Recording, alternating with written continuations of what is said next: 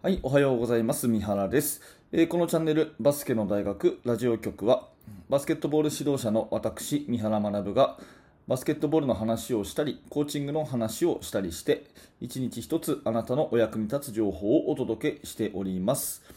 はい、本日は8月の25日水曜日になりました。えー皆様元気にお過ごしでしょうか、えーパラリンピックが開幕しましたね。えーと、オリンピックが終わって、えー興奮冷めやらぬ中、えーパラリンピックが始まってですね、えーまあ、これまたね、いろんな楽しみにしている競技、私はありますので、えー楽しんでいきたいなというふうに思います。ね、え関係者や選手の皆さんにね、感謝しながらパラリンピックを楽しんでいきたいなというふうに思っております。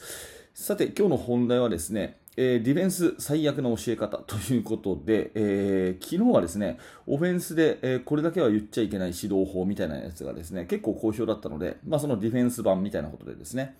ディフェンスの最悪な教え方という話をしたいと思います。え結論から言うとですね、全部止めようとして全部やられる。ね、全部止めようとして全部やられる。これ最悪ですね。え相手のスリーポイントシュートはこう止めよう。ね、相手のポストプレーはこう止めよう。ね、相手のドライブインはこう止めよう。ね、ね、これで全部、ね、止められるはずだと。ね、理論上相手を0点に抑えられるはずだと。さあ、頑張ってこようって言って試合をやって、最終的に中途半端になって全部やられるというのが、まあ、ディフェンスとして最悪な教え方というふうになると思っています。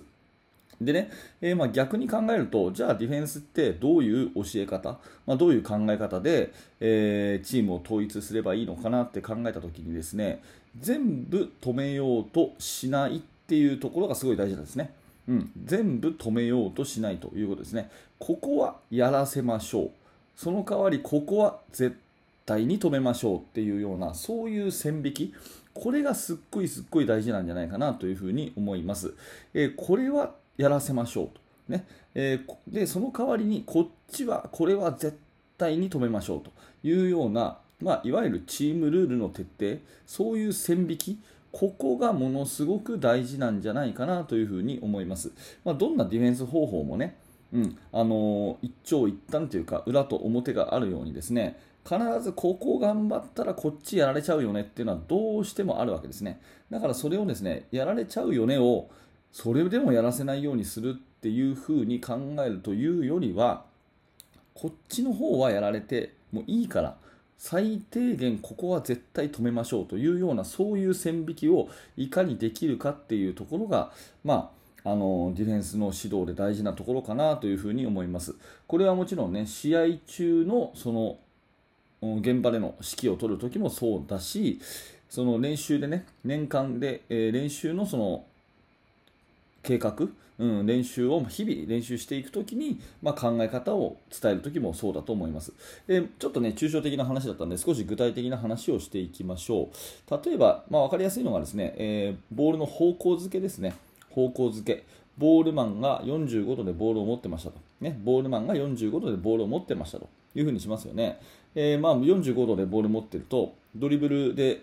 まあ、ボールマンとしては右手も左手も抜いていけるわけですね。まあ、エンドライン方向にも抜いていけるし、フリースローライン方向にも抜いていけると。いうふうになるときに、これね、右も左も絶対止めろと。とにかく絶対に止めろと。ね、右が来たらこう止めろ。左が来たらこう止めろ。絶対どっちも止めろっていうのが最悪な教え方っていうことですよね。うん、そうするとですね、結局ね、右止めようとしたら左やられて、左止めようとしたら右やられてってなるんで、そうじゃなくて、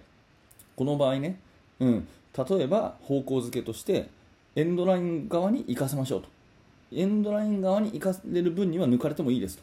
ただし絶対にミドル側ねフリースローライン側は抜かれちゃいけませんというふうに徹底しようっていうふうにやればまあ相手の方がね能力があったとしてもこれなんとかなるんですよね、うん、右側をねあのエンドライン側を抜かれていいですとその代わり絶対にミドル側は抜かせないように責任果たしてくださいというふうにするんですね。で、エンドライン側抜かれた場合は、ヘルプ行きましょうというふうにしておく。これがチームディフェンスだと思うんですよ。うん、これ逆でもいいんですよ。逆でもいいんですよ。もちろんね、エンドライン側に行かせるのが正しいっていうんじゃなくて、え逆でもいいんですね。あの、内側に、フリースローライン側に抜かせましょうと。その方がカバー出やすいから、そっち行かせましょうと。その代わり絶対エンドライン側を抜かせないでくださいというような、まあ、こういうディフェンス、これどっちでもいいんですね。これ別に間違いとか正解はないと思うんで、大事なのはどっちにするかをチームで決めるということだと思います。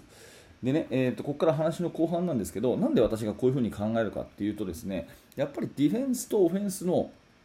どっちの方が有利かって言ったら、まあ、オフェンスの方がバスケットボール有利なんですよね。うん、でこれはまあなんで何がそのオフェンスが有利、ディフェンスの方が不利っていうふうに思うかっていうと、やっぱりオフェンスって自分がやろうとしていることを自分で決めれるんですよね。うん、オフェンスって自分がやろうとしたことを自分で決めれるところがあると思うんですよ。で、ディフェンスはそれ全部に対して心構えしなきゃいけないっていう、ここがですね、一番こう弱いとこなのかなと思います。まあ、例えて言うならですね、えー、マークマンがボールを、ね、もらおうとしてじっと待ってるというふうにしますよね。で、ディフェンスはそこを構えてるとしますよね。で、その人はボールもらったらですね、絶対俺スリーポイントシュート打とうっていうふうに思い込んで待っておくこともできるんですけど、ディフェンスは絶対こいつスリーポイントシュート打つだろうなっていうふうに予測できるかっていうと必ずしもそうじゃないですね。抜かれるかもしれないしパスされるかもしれないしシュートを打たれるかもしれない。それ全部に一応心の準備をしとかなきゃいけないっていうところに弱さがあるんですね、まあ、言い換えれば、えーと、打たれないように打たれないように思いっきり打たれないようにディフェンスをすればその分抜かれやすくなるし抜かれないように守れば打たれやすくなっちゃうっていうこの2つにやっぱり対応しなきゃいけないっていうそその辺のね心理的弱さみたいなのがあるんですね。ちょっとお話が難しいかな、うん、伝わってるでしょうかね、私の言いたいことが。まあ、そういうね、その心の準備みたいなところがディフェンスが一番弱い。ね、だから全部を止めようとする範囲が広ければ広いほど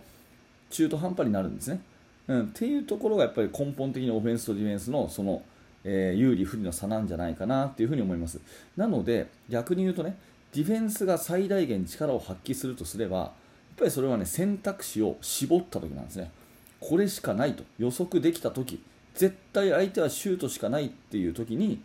うん。あのー、ディフェンスをするっていうのは結構簡単。だけど相手にシュートもドリブルもパスもありますよっていう風になった時にディフェンスは難しいわけですね。なので、えー、とにかく今日の伝えたいこととしてはですね全部止めようとして全部やられるっていうのがよくあるよっていう話です。全部止めようとして全部あのやられるっていうのはよくあるよって話なんで一番大事なのはここはやらせていいですよと。その代わりここはやらせちゃいけませんっていうその線引きをするってことはすごい大事、うん、で線引きをすることで予測をしやすくする、ね。えー、選択肢を相手の選択肢をどんどんどんどんこう切っていくというようなそういうイメージでやっていくディフェンスこそが最高ででそのね約束事そのものは何であってもいいと思うんですけど約束事そのものは何であってもいいと思うんですけどいずれにしても何らかに決めるっていうことがすごい大事かなっていうふうに思います、まあ、この辺はねあのオフェンスと随分違うところでオフェンスはいろんなことができた方がいいっていうのが最終的にねあるんですけどディフェンスはある意味ね、えー、自分たちの型にこうはめていくっていうそういうところがすごい大事になってくるので、えー、まあ今日はねディフェンス最悪の教え方ということでとにかく全部止めようとして全部やられる。これが最悪ということで、えー、全部やられるじゃなくてやられるところを限定しましょうってそういうお話ですね。はい、えー、何らかあなたのお役に立てば嬉しく思います、えー、今日も聞いていただいてありがとうございました。えー、ではでは、このチャンネルバスケの大学ラジオ局は毎朝こんな調子でですね、えー、まあ、朝7時を目安に、えーこの放送をお届けしております。今日の放送が面白かった、ね、役に立った、えー、なるほど、なかなか三原というやつはいいこと言うなと、ちょっとでも思っていただいたらですね、えー、ぜひチャンネル登録、または、え、ヒマラヤラジオをはじめ、ポッドキャストの方でも同時配信してますので、えー、ポッドキャストの方がね、ながら聞きしやすいかなとも思いますので、えー、ぜひ、ポッドキャストのフォローもよろしくお願いいたします。えー、リンクはですね、この放送の説明欄に、えー、貼ってありますので、そちらから、えー、覗いてみてください。えそれと現在ですね、指導者向けに無料のメルマガ講座をやっております。えー、メールでですね、チーム作りについてのノウハウを私の方からお届けしておりますので、最初の1通目でですね、YouTube では公開していない練習メニューの作り方という動画もプレゼントしております。ぜひそれだけでもお受け取りください。えそちらもリンクにあ、リンクは説明欄になりますので、興味のある方は覗いてみてください。はい、では本日もありがとうございました。三原学でした。それではまた。